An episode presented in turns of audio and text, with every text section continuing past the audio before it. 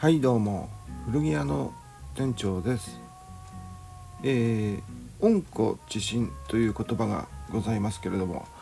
これはね、えー、論語の言葉でありまして論語というのは中国のね、えー、古い、えー、古い昔の偉い人で孔子様という方がね、え、書いた。書いたというか弟子が書いたのかな、うん、孔子様が言ったことを弟子が書いた。あね、え、論語というのが死曰くなんたらかんたらっていうやつですね。死曰く古きを訪ねて新しきを知る。もって死となすべしというのがねこの温故知新の元の言葉ですけれども。まあ古い言葉を知って、えー、勉強してねそれで新しい発見をすればいいんじゃない？とかね、えー、古いまあ元の文はね古いことも知って新しいことも知ってそこで初めて、えー、師匠となり得るんだよっていうようなことをね孔子様は言ってるみたいなんですけどもまあ歴史を見てね、えー、勉強するとねいろいろこう分かってくることって多いですよね。うん、で、えー、まあこの「温故知新」っていう言葉があるわけですけどもこの「温故知新」に似た言葉でね、えー、似てるというかね音が似てる言葉で「うんこちんちん」という言葉があるじゃないですか。これはね論語じゃなくてね加トちゃんのネタでえっ、ー、とね先生が怒ってる時とかねガミガミ怒ってる時なんかに「うんこちんちん」ってやるとすごくウケるんですよ。特にねあの昭和の子供とかにはねウケるんですよね。うん、であとね加トちゃんのネタでね加トちゃんペっていうのがあるんですけどもこれはねあのやっぱり、えー、子供たち小学生高学年くらいまでだったら先生がねこうお説教してる時に「加トちゃんペッ」とかね、えー、やるとこれまた受けますね。で場が和みますからね結構日常でも使えると思います。まあ大人になってからでもね、えーと上司とかにこうね長い説教される時ってあるでしょ？あのね何回言ったらあかんだよ。えー、とかね。ちゃんと相談しろよ。ほうれん草だろとかね、えー、こうガミガミこう叱られてる時に「うん、加トちゃんペッ」っていうのをねこう指を2本ねこう鼻の下にペッっていう時に置くとね。これで場が和んででこう怒ってる上司もねあれ何怒ってたのかしらって感じでね、えー、なりますから。結構ねすごい日常的にも役に立つんじゃないかなと思います。えー、で何でしたっけ？えっと温故知新ね、えー、まあ歴史を知ればっていうのがあるんですけどもまあ繰り返しね、まあ、今も昔も何と言いますかね技術とかねうんと物はね、え、新しいものがどんどんどんどん出てきますし制度も変わったりとかしますけれども人間の本質は変わらないんだなっていうことがね、え、よくありますけれどもあの、まあ、戦争であったり、えーとまあ、犯罪であったりね。でね変わらないのはねうんと何でしょう。実行役と指示役がいる。うん、同じですよね、まあ、会社なんかもそうですけれども資本家がいて、えー、労働者がいる。経営陣がいて、えー、労働者がいる。資本家がお金、えー、ですよね、えー、資金を融通する。でまあ、経営者っていうのは指示役っていう感じですよね。えー、それであ、ねえー、と下に、まあ、部長とかね課長とかいるわけですけどあとねその下に労働者があって労働者っていうか、まあ、子会社があったりしてね。えー、下請け企業があったりとかするわけですけれどもまあねえー、と今世間を騒がしている詐欺事件とかねやっぱりこの指示役がね海外に いたりしたでしょ？ルフィでしたっけ、うん。まあ、そういう人がいてでまあそういう人件費とかね、えー、いろいろ情報を得るための資金とかねそういうのをね出す人もいるわけでまあそれはえー、っとね、えー、あんまりねコストがかかんないのかもしれないですけれども、うん、まあそういう具合にこう仕組みがシステム的にはね、えあんまり変わんない歴史も変わんないし歴史的に見ても変わんないしえー、っとなんだろうスタイル社会のシステムっていう感じになっているわけですね。同じ目的を持つ同じ利益を出すために変わらない。であのね戦争なんかもそうでしょ。あの国があの戦争を仕掛けるね今もやってますけどもあっちこっちでね、うん、どうしてもあの戦費っていうのはお金がかかるわけでございましてそれでお金をね出すためにはねやっぱりこうすごい莫大な資金が必要でね、うん、であのリスクを負うのはね、えー、結局あの兵隊だったり市民だったりするわけなんですよ。で、えー、っと利益を上げるのは、えー、その指示役であったりね、えー、その利権争いのトップにいる人だったり、えー、ね、お金持ちだったり、まあ、投資家だったりその武器を作る産業のの、えー、会社のね、えー、武器武器業者の株を持ってる株主だったり、えー、するわけですよ。でねえーとまあアメリカの歴史に戻るわけなんですけどもアメリカの歴史のね、あのー、こう今までいろいろ喋ってきてますけれどもオランダニューアムステルダムまでの話をしてきましたがちょっとねあのー、なんか抜けてるなと思ったんですけどねこのね資金の流れがねどうなってるのかちょっとね見てみると面白いんじゃないかなと思ってちょっと調べてみました。はいでね、えーまずね、え、新大陸発見までのまたそこに戻るんですけれどもね最初はインドに行こうっていう話にあったでしょ？あのコロンブスとバスコーダーガマがね。うん、でこれね資金出してるコロンブスはジェノバの人じゃないですか。でジェノバっていうのはねすごくねお金持ちの国だったんですねジェノバ共和国その頃まだねイタリア統一されてませんのでジェノバは、えー、まあ、独立した共和国になってましてで、まあ、そこのね、えー、ほぼ中央銀行にあたるようなね、えー、1148年創業って、えー、なんかウィキウィキペディアに書いてありましたけれどもそういうね昔からある銀行がねありましてすごくね、えーと、資金がね、えー、たっぷりあるんですね。あのジェノバはね、まあ、商業でこの間あの、まあ、織物、ねえーまあ、ジーンズの語源にもなりましたけども、ねえー、織物も工業とかもやってましたけど商業都市としてね、えー、っとなんですかあのイスラム商人との地中海貿易で、えーねえー、すごく利益を上げていたと。あと貿易なんです故障香辛料とかねえー、っとあと奴隷ねちょっとね意外かと思うかもしれないんですけれども一応こうイタリア人ってヨーロッパ人ですけども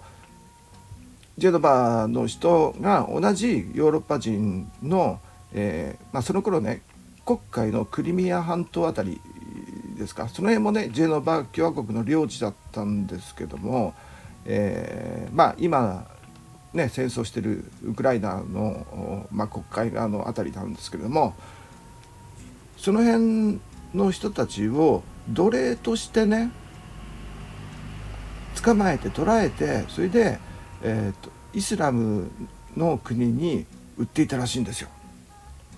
ねあのひどいですよね。でキリスト教の中ではね、えー、同じキリスト教、うん、キリスト教同士でそういうね奴隷人身売買なんかやっちゃいけないっていうふうになっていたんだけどあのローマ教皇側のキリスト教ねカトリックとそれから、えー、そっちクリミアの方のね、えー、まあウクライナ側ですね今の、うん、のこう東ヨーロッパのキリスト教はこう宗派が違うんですよ。これはあの東ローマ帝国西ローマ帝国って分かれた時に、えー、ローマ教皇側とあと正,、えー、正教ギリシャ正教とかっていうねあっちあっちのと方に分かれたからそう宗派がキリスト教の中でも宗派が違うから、えー、東のそういう、えー、東ヨーロッパのスラブ人と言われる人たちね、えー、あの人たちは宗派が違うからどれにしていい人身売買してもいいっていうことになってね、えーローマ教皇側からも許可が出たらしくてそれで奴隷を売ってすごく人身売買で、えー、利益を上げていたと。でまあスラブ人っていうまあ英語でスレーブってあの奴隷のこと言うじゃないですか。これがねあのその頃の、えー、スラブ人のことをスレーブっていうんで、えー、今も残って、え奴隷はえー、スレーブっていうふうになってるということですね。うん、で、えー、まあまあそういう時代なんですよね。奴隷はねあのずっといるんですよ。奴隷制度がね、えー、ヨーロッパの。まああの黒人に限らないということです。うん、でえー、っとその何でしたっけコロンブスがね、まあ、ジェノバ出身でそれでジョルジュ銀行の資金もあるということでそれであのスペインをも納得してねそのまあスペイン王と、まあ、ポルトガルもいたわけですけども、まあ、資金的にはねあのポルトガルもスペインもねこのジェノバのこの銀行の資金のこのなる裏支えがあるからということでね。で信頼してコロンブスを行かせたっていうのがありますよね。うん、でね、えー、まあ、コロンブスが今出ましたしで、うん、バスコ・ダ・ガマという人もいたでしょ。これもやっぱり同じようにこうインドを目指したわけなんですけどもバスコ・ダ・ガマはねあのドイツにあるフカー家っていうね、えー、やっぱり貴族大貴族で大富豪でね、えー、なんだろう鉱山をやっているような、えー、鉱山とかないろんな商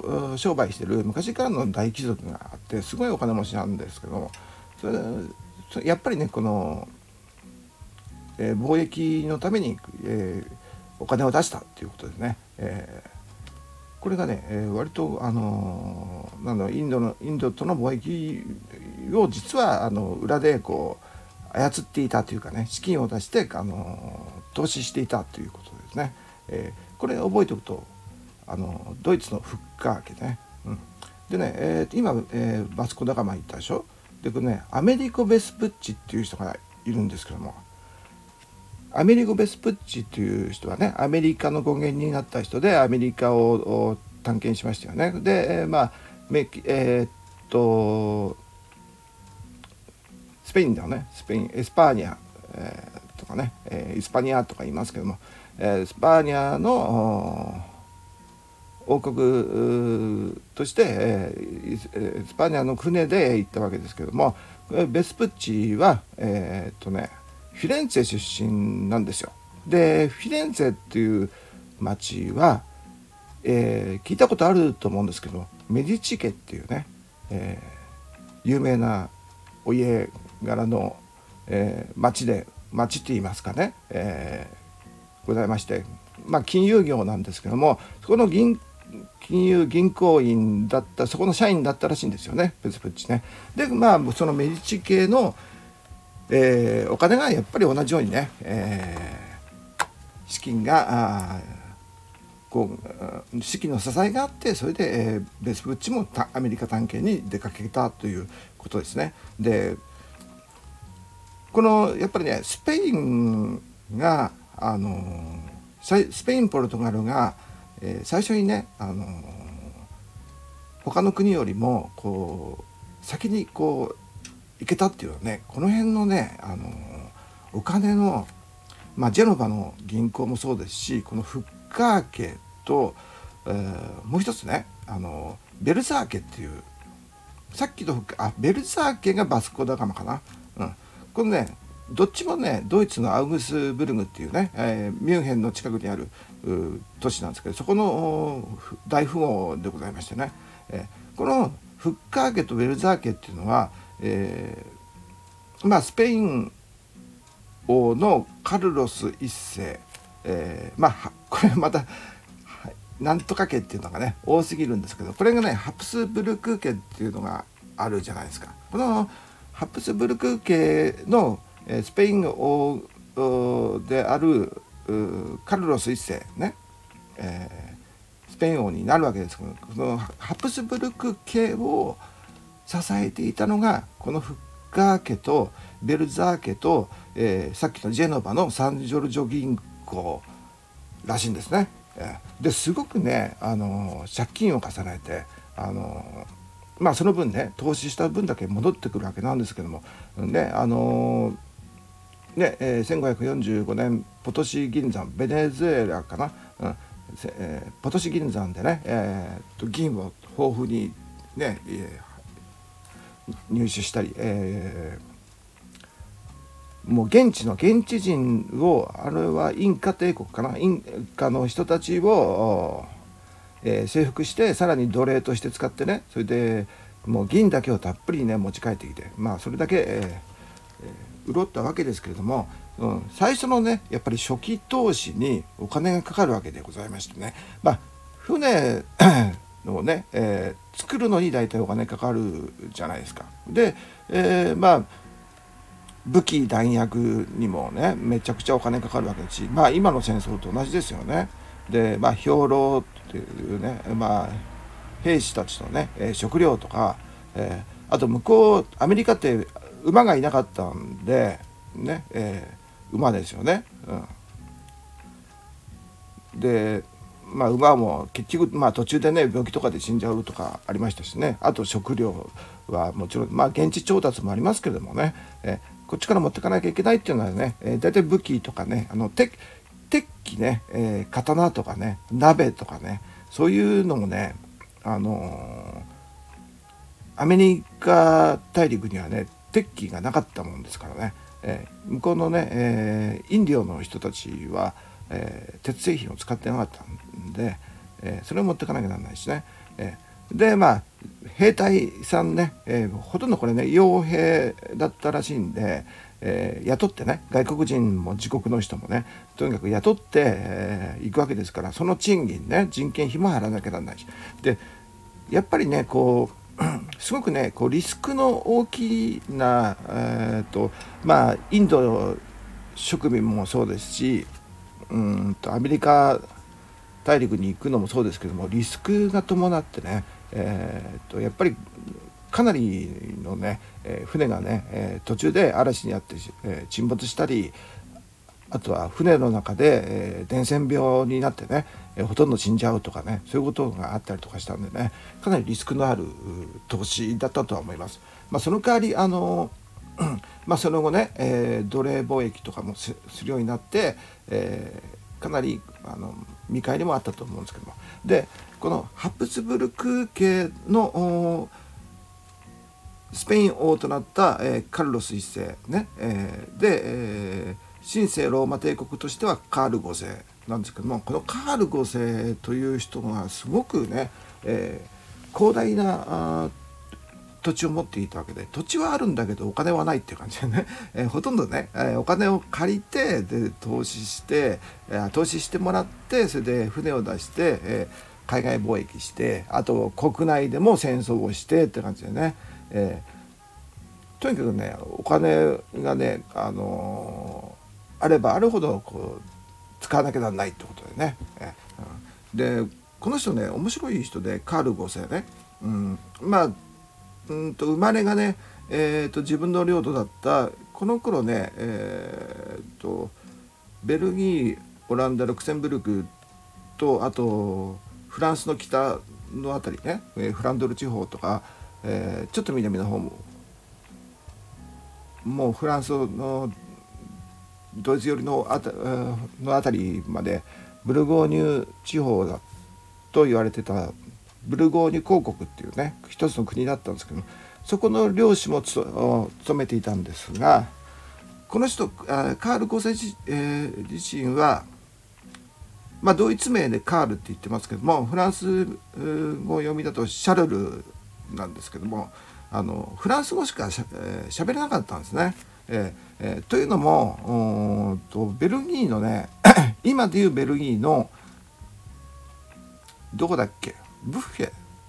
ていうとこだったかな、うん、あのー、そうベルギーのね生まれなんですよ。で生まれも育ちもベルギーなんでこうフランス語しか喋れなくてでいきなり16歳だったかな。16歳でいきなり、えー、スペイン王になっちゃうんですね、えー、ハプスブルク家に生まれたからということで、え、でまあおじいちゃんがね神聖ローマ帝国の皇帝ででお母さんが、えー、スペイン王の王女だったのかなで、えー、お父さんはねこのブルゴーニュ公かなあのネデルラントの領主で、えー、もうとにかく名門中の名門でこのハプスブルク家っていうのはずっとねあの政略結婚を繰り返してきてで領土はとにかくすごくあの多かったんですよ。うん、ただあの何て言いますかね、えー、事業資産家というほどではなかったんですね。そういう事業をしているわけではなかったんですよ。こう政略結婚でこう広げていったということで、うん、ハペツブルク家っていうのはもうずっとまあ出身はまあカール5世の息子のねフェリペ2世っていうのがまあこの後カール5世の後うんとスペイン王になるわけでその時に、えー、とフィリピンをフィえー、フィリピンを領土としたのでだからフィリピンっていう名前になったんですね。フィリピン2世の時。でこのフィリピン2世の時に、え、太陽の沈まぬ国と呼ばれてすごくね、えー、黄金期を迎えるわけなんですよ。うん、でその後このスペインの王と、まあ、ドイツである、えーねえーまあ、その頃ドイツ統一はなかったんですけども、まあ、連合王国みたいなね神聖ローマ帝国をほとんどあとウィーンウィーンのある、えー、オーストリアね、えー、その辺をほとんど仕切ってたのがこのハプスブルク家なんですね。えー、でえっ、とでまあ有名な、ハプスブルク家としてはマリア、えー、テレジアとかね、えー、でフランスに嫁いだルイ16世に嫁いだマリー・アントワネットがハプスブルク家ですね。えー、がウィーンの時ですけれども。そんなわけで今ね、えーと、あんまり詳しくはない今お金の流れだけをやろうと思ってるんで、えー、なんですが、えー、今ね、えー、ポルトガルスペインのお金の話が出ました。はい、でねこのフランスいきますね次、えー、フランスが まあインドアメリカにやっぱり行きますけれどもこの資金源はどこだったのかなっていう時にさっきも言いましたけれどもメディチ家なんですよ。実はね、まあ、もちろんフランスにもねあの富豪といいますかね、えー、といろんな、貴族がいましたし投資家はいたんですけどブルジョはね、えー、いましたけれども、えー、大きく支えたのが、えーと、メディチ家でありましてでえっ、とあのねさっき言ったハプスブルク家のカール5世と、えー、フランス王のその頃のね、えー、ちょっとルネッサンスのあたりね、え、ルネサンス中期かな、うん、フランスは1世っていうね、えー、王様とイギリスの有名一番っていうか結構ね中世では有名なヘンリー8世ねえー、ヘンリー8世っていうのはエリザベス一世のお父さんでもありますね。はいまあその辺の話ここね、えー、ヘンリー8世とエリザベス一世のはのおななんですかこの辺の関係はねまあシェイクスピアの戯曲にもなってますけれども間にねえっ、とブーリンアンブーリンっていう人ヘンリー8世の愛人だったアンブーリンががいたんですけどもアンブーリンというね女性。でアンブーリンと結婚したいがために、えー、離婚しなきゃいけない。離婚するのはね、えーまあ、スペインの奥さんね、えー、スペイン王子だったんですけどもカトリックの世界では離婚は認められないということで、えー、であのでもアンブーリンと結婚したいんだっつってね、えー、ヘンリー8世はね、えー、カトリックをから破門されてまでも何ていうの宗派を変えちゃってねカトリックから破門されてそれでもう自分をが代表になる、えー、イギリス国教会っていうのを作っちゃおうっつってね。作っちゃってで、えー、と前の離婚はあ離婚じゃない。前の奥さんとは離婚するっていうかうんと前の結婚は無効であるっていうふうにしてでアンブーリンと結婚してで、えー、エリザベスをねえー、そのアンブーリンとの間に、えー、子供ができたんだけどそのできた後アンブーリンを処刑しちゃうっていうね。そういう凄惨なあ、えー、なんですか物語がね、えー、まあよかったらあのあれですね。何だろうシェイクスピアの本にあるのかな？まあ私読んだことないですけど、うん、あと映画でね、えー、まあ、小説にもなったんですけどもブーリン家の芝居っていうのがねえっ、と映画でありましてそれでそこにねこのアン・ブーリンと、えー、姉妹ね、えー、アンと妹何代かメアリーか、うん、メアリー・ブーリンの話がねヘンリー8世のねえー、その辺の物語がね、えー、映画にもなってますのでよかったら見てください。えー、ナタリー・ポートマンがアン・ブーリンでメアリー・ブーリンがスカーレット・ヨハンソンだったかな、うん、やってますんで面白いですよ。あの衣装がねやっぱねこの辺の時代だなっていう感じでねあの暗いんですけどね映画自体はね、うん、なかなか、うん、よかよかったですね。うん。で何でしたっけ？えー今イギリスの話飛んじゃいましたね。フランスの話してましたね。メディチ家の話してましたけどもメディチ家が何で有名なのかっていうとまずあのな中世のね、えー、ルネサンスを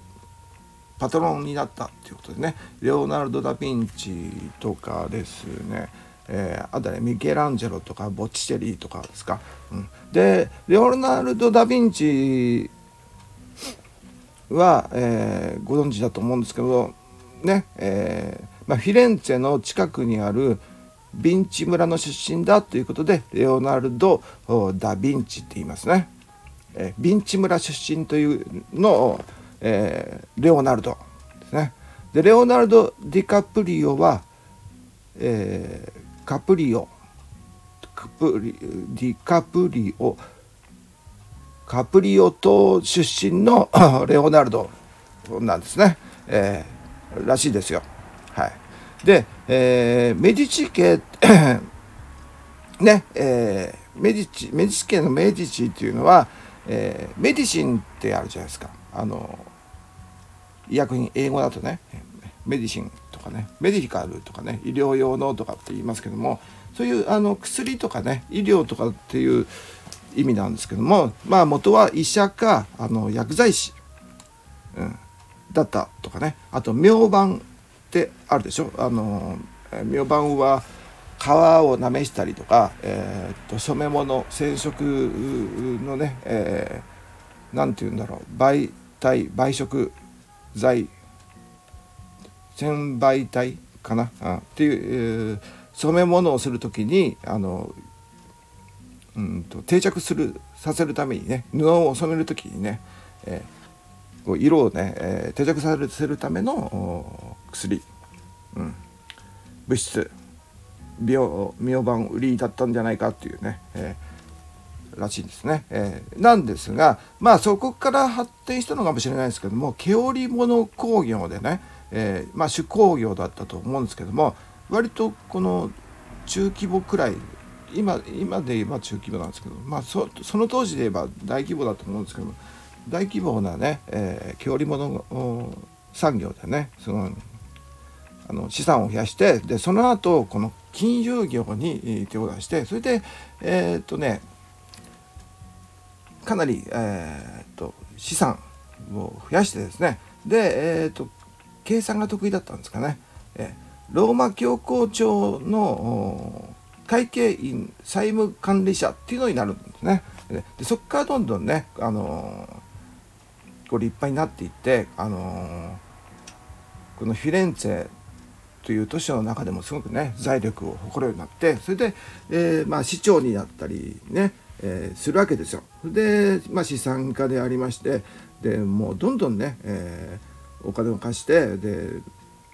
儲かるまあ貸すっていうことはね本当キリスト教の中ではねこの利息を取って貸すなんてもうしちゃいけないっていう感じでね、えー、キリスト教の中ではあのいうふうになってたんですがあの両替っていう形でね取引、えー、っていう形でね、えー、そういうお金を貸すっていうんじゃなくて両替するっていう形でよその国にお金を貸すみたいな感じで何て言うのかな為替みたいなことですかねそういう取引でその間の手数料をもらうっていう形にして、えー、るんですね。うん、でですから両替商まあ exchange って、えー、両替って言いますけども大体取引のことね為替とかも、うん、 exchange っていう言葉使うでしょ。うんまあ、それ大体あの両替っていう意味と同義なんですけどもね。うんだもうそれのうまいことねもう言い方で、えー、なんとかしちゃうっていうね、えー、そういうことですよね。うん、まあとにかくそれで、えー、もう貸すね単位がね違うんですよねあの国に貸すんですよね。うん、でメディチ家はねそれでまあえっ、と他の国ねえっ、となんだろうナポリとかね、えー、ローマとかね、えー、お金を貸したりとかしてまあローマ教皇に貸したりもしたりとしてね、えー、で、えー、まあ、資産を作るわけなんですけども。でフランスとのつながりなんですけども。まずね、まあえー、まあ、イタリア戦争というのがね、えーと、ハプスブルク家と、えー、フランスのバルア家との間に、えまあ、その頃ね、えちょうどルネッサンスの頃なんですよ。ああるわけで。この、まあ、同世代であるフランス王のフランソワ1世とカール5世っていうのが、まあ、戦うわけですね。でカール5世は、えー、まあ、ベルギー生まれでフランス語しか喋れなくて、えー、本当はフランスが大好きで、えー、パリにも何度かお忍びで行ったことあってフランス大好きなんですけどなんですけど、えフランスは一世は、えそんなカール5世が嫌いなんですね。えで えっといろいろね、えー、なんですかあのローマ神聖ローマ皇帝ね。ローマ神聖ローマ皇帝の選挙があったりとかした時に、えー、フランスは一世が負けたのかな、うん、まあそれを逆恨みしたんだかなんか分かんないんですけどとにかくねあのフランスは一世とハプスブルク家がこのイタリアの領土を取り合って、えー、と戦争をするんですね。うん。でその時にね、えー、まあ、カール5世の指示ではなかったと思う。ここはねあの指示間違いだと思うんですけどもハプスブルク系の多分傭兵がね、えー、ドイツの兵隊があのイタリアのローマを荒らしたとかなんか言ってね。それでこのハプスブルク家とローマ教皇がねちょっとね揉めたんですよね、えー、そういうことがあったりとかして。で、えー、メディチ家とフランスはねフランスは一世がね、えー、ちょっとね仲良くなったりとかしてで、えーと、フランスは一世っていうのはすごく芸術家とかねあとルネサンスの中心だったその頃うんとレオナルド・ダ・ヴィンチがえー、っとなんだろうフィレンツェ・アカデミーみたいな感じでだからサロンかなんかやってたんですけどもそういうのそういうねあの才能のあるこのレオナルド・ダ・ヴィンチをねフランスは一世はね、えー、自分のところにこう迎え入れてあの最後のね、えー、死ぬまで、えー、こう面倒見てこうパトロンになり続けたということなんですよね。年金を与えてで、えー、と最後まで、えモナ・リザの完成するまでね、え遺作に最後まで書いてたって言いますからね、えを支えたということですね。えーでまあこのフランスは一世っていうのは実はあの、まあ、こう戦争とか仕掛けてねなんか偉そうにしてるようなんですけどそういう文芸とかあと建築ですね。あのフォンテーヌブロー宮殿っていうねあのなんか洒落た、えー、宮殿があるんですけどもその後まあねフランスの王のまあ居城って言いますかまあ住むところになるわけです。そこの建築も手がけたらしいんですよね、えー、設計か、うん、したんですよねでその息子のね、えー、フランスは一世の息子のアンリ2世の嫁にあのえー、メディチ家のお嬢さんをもらうわけです。まあこれはね、えー、まあ完全に、えー、金目当てですね。えー、うん、あのカトリーヌ・ド・メディチスって言って、えー、有名だと思うんですよね割と。14歳でこのアンリ2世に読みに行ったということでアンリ4世も大体 アンリ4世じゃなくて、えー、アンリ2世ね、えー、アンリ2世と結婚したということですね。えー、うん、で、えー、アンリ2世との間に何年十何人くらいかな。あのまあ子供がねいっぱいできたんですけども、うん、まあその中に、えーまあ、フランスは2世シャルール9世アンリ3世とか言って、えー、フランスは2世っていうね、えー、息子とスコットランドのねメアリー・スチュアートがね結婚するんですがそれはねちょっとまたイギリスの歴史で詳しくやろうかな。スコットランドの歴史とね、えー、フラスコットランドフランス、えー、イングランドの関係の歴史ってね結構面白いんですよね。やっぱりあのシェイクスピアがね、え、残してるからなのかもしれないですけども歴史がちゃんと残ってるからなのかもしれないですけどね。結構面白いし映画とかねドラマとかにもなっててね、えー、結構本当に面白くてあのドレスとかもね、えー、可愛いのがいっぱい出てきてねあの面白いんでまあそれは いいんですけど、えーと、カトリーナ・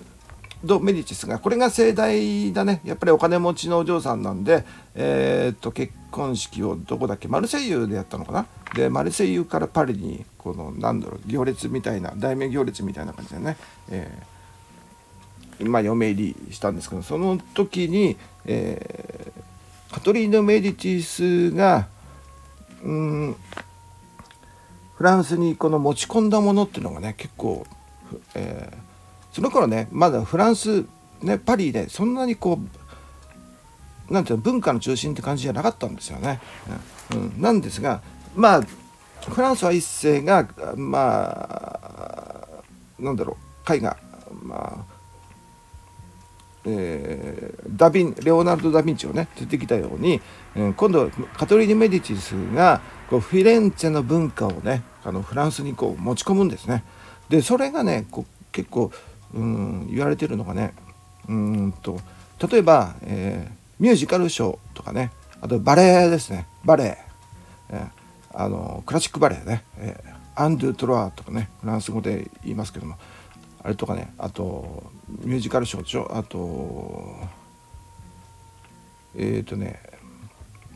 タペストリーもそうか。タペストリーとかね、えー、そうですし、えー、香水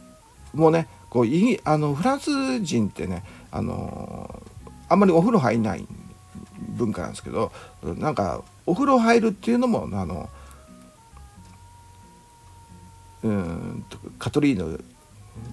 が伝えてで香水もカトリーヌが伝えてで聖戦術ねあの占いあの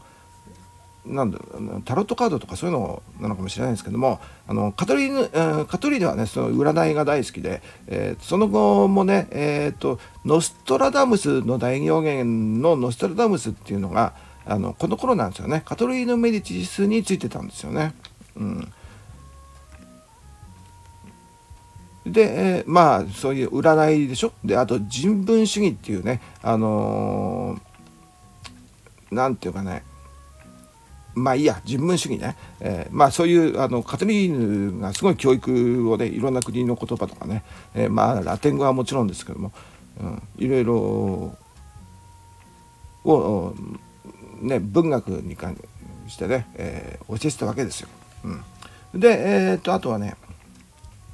食べ物とかシュークリームとかそうらしいですね。あとマカロンでしょ、うん、であとフロランタンってあるじゃないですか。お菓子のね、えー、フロランタンっていうのは、えーと、フィレンツェをフランス語にするとフロランフロランタンらしいですね、えー、フィレンツェね。フィレンツェっていうのは英語で言うとね、えーと、フローレンスなんですよ。うん、なんでだからあのフローレンス・ナイチンゲールっていうでしょ？の看護師婦のね、えー、ナースの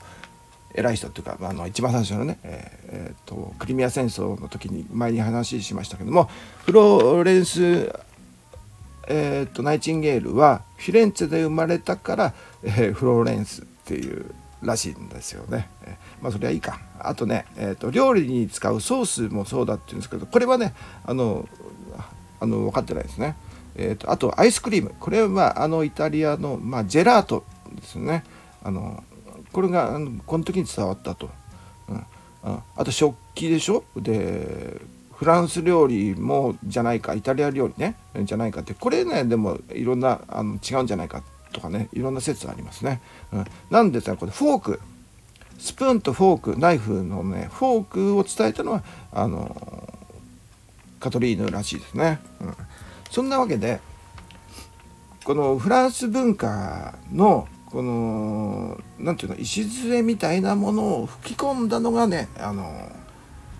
このフィレンツェなんですよね。うん、これねあの覚えておくとこう流れあのただの流れね資金今資金と流れとか言ってますけども芸術文化の流れがねあのなんでフランスパリに行ってるのかとかねフランス料理とかねあのバレエとかね、えー、そういうのがの流れっていうのがあの分かってくると思うんですよ。うん、まあミュージカルもあさっき言いましたね、うん、こんな感じなんですよね。でそんなわけでフランスというのはねこのメディチ家の力資金が結構流れててで困った時は、えー、カトリーヌがあのパパよろしくとかなんかおじいちゃんよろしくとかってね。でするわけですよね。うん、で、まあ、この時期というのはえっ、とねハプツブルク家がカルボスでしょ？でフランスが今のフランスは一世アンリ2世の頃っていうのはでイギリスが、えーと、ヘンリー8世、えー、以降なんでちょうどね宗教改革のあった頃時期なんですよ。で、えー、新教がプロテスタント側とねえー、旧教側がねすごくね争う時期だったんですよね。うん、なのでこう資金的な流れもね何て言いますかね、えー、さっき言いましたように、えー、旧教旧教派と新教派でね結構ねこの分断が出てくるわけですね。でフランスではね新教、まあ、カルバン派が多かったと思うんですけどもユグユグノーって言いますけどもでなんで、えー、まあ、宗教改革に関してはね前にも何度か言ってると思うんですけどもうんとルターの宗教改革っていうのがね、えー、ありましてこれがあのー、あれ？話したと思うんですけど紙の発明がね、えーその前に1460年グーテンベルグが紙の発明とその後グーテンベルグの活版印刷機が発売されてされてでルターが、えーと、それまでラテン語だけで書かれていた、え聖書をドイツ語に翻訳して、え出版して、えでそれがまたあのフランス語とかね、え現代イタリア語とかにね、えー、翻訳されてそれであイタリアには行ってないなイタリアは完全に急遽ですね、ええー、なんだろうオランダ語とかね、えー、他の言葉に、えー、英語とかね言ってで、えー、新疆に、えー、新疆じゃないみんながね、えー、こうたくさん印刷されるようになったから、えー、教会で聞くだけの、えー、聖書じゃなくなってもう一家に一冊聖書があるようになってしかもあの難しいラテン語じゃなくて自分たちが使っている、えー、言葉で読めるっていうふうになってそれであのルター派、えー、カルバン派ありますけども、えー、オランダとオランダフランスはカルバン派が多かったのかな？うん、それがまあイギリスのねさっき、えー、ヘンリー8世が、えー、イギリスのね、えー、新教英国教会を作ったって言いましたけどもうんとカルバン派もね、えー、潜んでいたわけでね。あとスコットランドはねずっと旧教だったんで、えー、まあフランスとの仲良かったみたいですけども、えー、ちょっとねまたね宗教の話になると,、えーと、資金の話から外れちゃうんですけども、えーそえ、今ねえー、っとなんだろう貴族大富豪の貴族の話ねと銀行の話、えー、そっちから流れていった。大体あのその国の、えー、資金じゃなかったりとかします。っていう話だよね、えー、ミニチ系だったりね、えー、フッカー系ウェルザー系あとサンジョージョ銀行。ね、えー、別の国の資金が流れていたそれがえー、っとスペインフランスだったんですけどもここでね、えー、違う形の資金集めが出てくるわけなんですよ。それがね、えー、株式会社という形でね、えー、出てきましてこれがね、あの、オランダなんですよね。えオランダが、え東インド会社が作ったのが1602年で、えオランダっていうのはねあの共和国宣言して、えまあ、ハプスブルク系に反対してたあってね、え前回も話したかな、うん、独立戦争の最中なんですよ。でオランダのこの株式会社東インド会社に投資していたのはオランダの商人たちや他の外国イギリスの商人たちとかねあとスコットランドの商人とかがあの出してたんですね。でこれがねもうすごくこの株式会社というのが、えー、とても、えー、新しい形態のなんなんでお金資金集めの形態でね、えー、それでこうオランダはねこう一気に伸びたんですね。でそれを追うようにイギリスも、まあ、イギリスの内部にね貴族いっぱいいましたけれども、えーと、イギリス東インド会社っていうのをね、えーえー、作りましてエリザベス女王の時かな、うん、作りましてそれで、えー、やっぱりねお金を集めるんですね。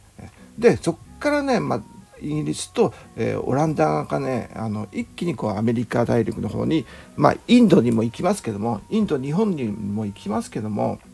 あのアメリカアジアね、えー、覇権を争いに行くわけです。はい、で、え、まあその前に、まあ、スペインからあイギリスがね、えー、っと海の覇権を取ったっていう話とかを含めて、えー、その辺の、えー、アメリカの歴史に関しては、えー、次にしましょうかね。今回はこの資金の流れだけですね。あのアメリカや、まあ、インド、うん、あとは貿易をね、えー、支えたあまあドイツの資本家とかね、えー、イタリアのフィレンツェの資本家とか、まあ、そういう話をしました。またねこうだらだら長くなりましたけどもここまで聞いてくれた方はね、えー、なかなかいないと思うんですけども、えー、やたらとねこの話が飛びましてね、えー、私もねこうまとめるの大変なんですね、えこういうのってね、うん、また次はねえっとねイギリス行きますはいようやくですねイギリスとオランダのね、えー、戦争とかをね、えー、次のアメリカの歴史でやります。えーと、いつになったらリーバイスは出てくんだよとかね、えー、いう方も思ってる方